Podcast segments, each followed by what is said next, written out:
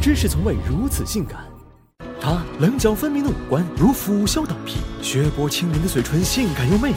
她霸道冷酷，让人风中凌乱；邪魅狂狷，令人魂牵梦萦。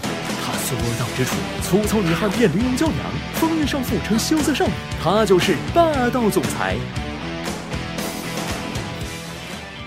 霸道总裁这种生物，人如其名，有钱不讲理，常年面瘫脸，只在遇上女主时才能解冻。他们的 pH 值常年保持在零到一之间，爱吃醋的属性仿佛天生就刻在了骨子里。一句“这个鱼塘被你承包了”，霸气侧漏，让女生心跳加速，荷尔蒙飙升，欲仙欲死，如痴如醉。但霸道总裁再怎么狂拽酷炫，吊炸天，也有死穴。黑暗的童年，受伤的过往，命犯孤星的宿命，总让他们在夜深人静之时辗转反侧，难以入眠。而女主角就是电，就是光，就是唯一的小圣母玛利亚，穿越汹涌的人潮，解救霸道总裁与空虚寂寞冷。从此，两人相爱相杀，就算与全世界为敌，也要一直一直在一起。虽说霸道总裁近些年才风靡开来，但这款神奇宝贝早在上世纪的文学作品中就初具雏形。七十年代一本《心有千千结》，堪称今天总。裁文写作的最初模板。到了九十年代，台湾言情小说风靡一时，席卷主张爱情是一场征服的游戏，从此奠定了霸道总裁配傻白甜的虐恋情深基调，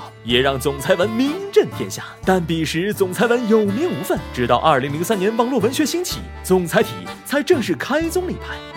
发展至今，穿越梗的流行让总裁的故事不再局限于当代，连古代帝王都被总裁了个遍。毕竟还有什么比霸道帝王爱上我更刺激的呢？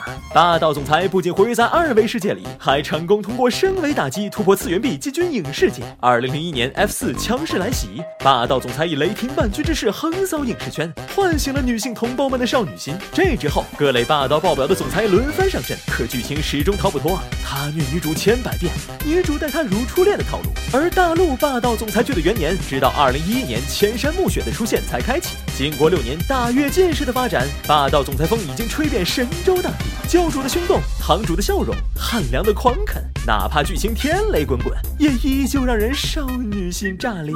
那为何女人都爱霸道总裁呢？正如男人喜欢 AV，而霸道总裁大概就是女人的精神 AV 了。在霸道总裁的世界里，白富美注定成为炮灰，而除了善良，其他属性一塌糊涂的傻白甜却能笑到最后。这样的设定完全满足了女人的玛丽苏心理，使之陷入意淫无法自拔。除此之外，它还满足了一些人靠走捷径就能荣华富贵的幻想。毕竟现实太过沉重，既然不能换种活法，至少可以。换种想法，正所谓哪个少男不钟情，哪个少女不怀春。爱做梦是女人的天性，偶尔看看霸道总裁发个梦是可以的，但要是当了真，那就是你的不对了。毕竟霸道总裁可遇不可求，既然此生注定遇不到，那何不自我逆袭，成为他呢？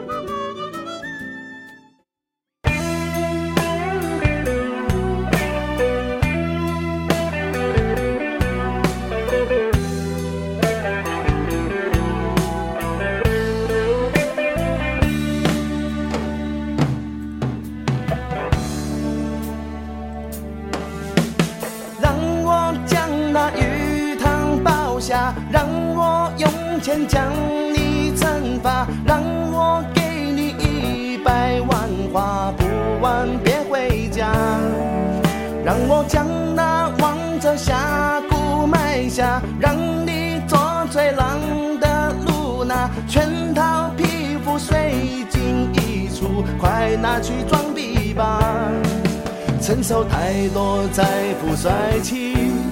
你的贫穷将我治愈。后宫三千早已看尽，不从你这个魔人逍遥。